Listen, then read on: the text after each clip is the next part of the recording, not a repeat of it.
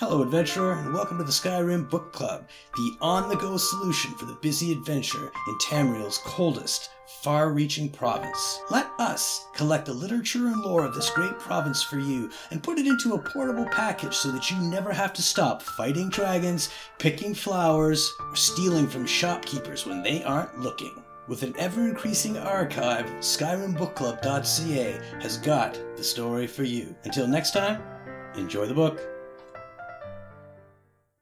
The Five Songs of King Wulfharth, a summary of five epic songs of King Wulfharth, plus an apocryphal song of the tribunal, Dagoth Ur, and Indoril Nerevar.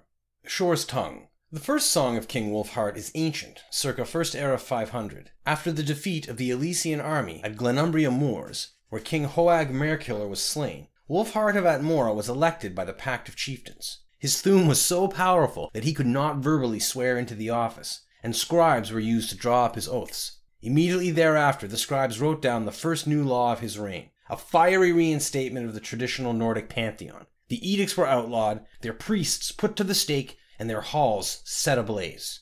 The shadow of King Borgas had ended for a span. For his zealotry, King Wulfharth was called Shor's Tongue, and Ysmir, Dragon of the North.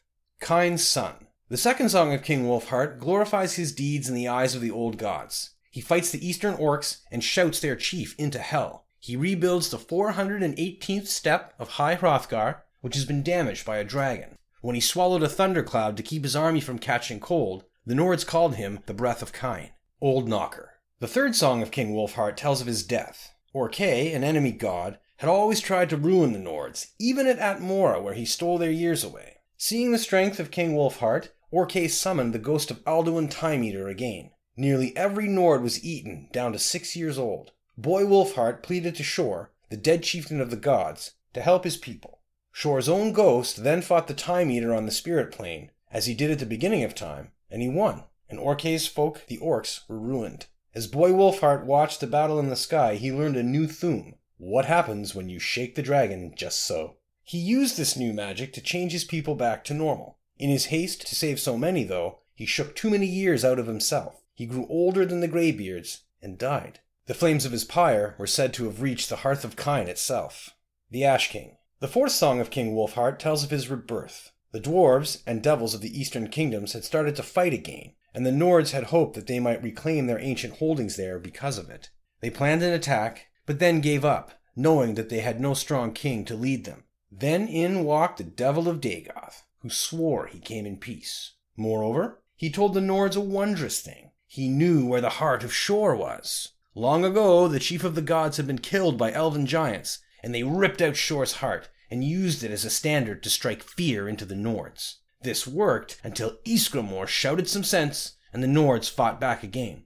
Knowing that they were going to lose eventually, the elven giants hid the heart of Shor so that the Nords might never have their god back. But here was the devil of Dagoth with good news. The dwarves and devils of the eastern kingdom had his heart, and this was the reason for their recent unrest.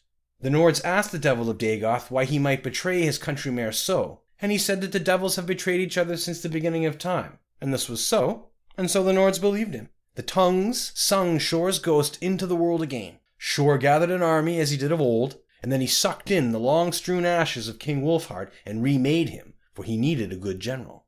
But the devil of Dagoth petitioned to be that general too, and he pointed out his role as the blessed harbinger of this holy war. So Shor had two generals, the Ash King, and the Devil of Dagoth, and he marched on the eastern kingdoms with all the sons of Skyrim. Red Mountain. The fifth song of King Wulfharth is sad. The survivors of the disaster came back under a red sky. That year is called Sun's Death. The Devil of Dagoth had tricked the Nords, for the heart of Shor was not in the eastern kingdoms, and had never been there at all. As soon as Shor's army had got to Red Mountain, all the devils and dwarves fell upon them. Their sorcerers lifted the mountain and threw it onto Shor, trapping him underneath Red Mountain until the end of time. They slaughtered the sons of Skyrim, but not before King Wulfharth killed King Dumalaketh, the dwarf orc, and doomed his people. Then Vehk the Devil blasted the Ash King into hell, and it was over. Later, Kyne lifted the ashes of the ashes of Ysmir into the sky, saving him from hell and showing her sons the color of blood when it is brought by betrayal. And the Nords will never trust another devil again. The Secret Song of Wulfharth Ash King. The truth at Red Mountain. The heart of Shor was in Resdayn, as Dagoth Ur had promised. As Shor's army approached the westernmost bank of the inner sea, they stared across at Red Mountain, where the Dwemeri armies had gathered. News from the scouts reported that the Chimeri forces had just left Narsis, and that they were taking their time joining their cousins against the Nords. Dagoth Ur said that the tribunal had betrayed their king's trust, that they sent Dagoth Ur to Lorkhan, for this is what they called Shor in Resdayn, so that the god might wreak vengeance on the dwarves for their hubris, that Nerevar's peace with the Dwemer would be the ruin of the Velothi way. This was the reason for the slow muster, Dagoth Ur said. The armies grow. And Lorkhan, for that is what they called Shor in Resdayn, said, I do not wreak vengeance on the dwarves for the reasons that the tribunal might believe I do. Nevertheless, it is true that they will die by my hand, and any whoever should side with them as well. This Nerevar is the son of Boethiah, one of the strongest Padomaics. He is a hero to his people despite his tribunal, and he shall muster enough that this battle will be harder going still. We will need more than we have.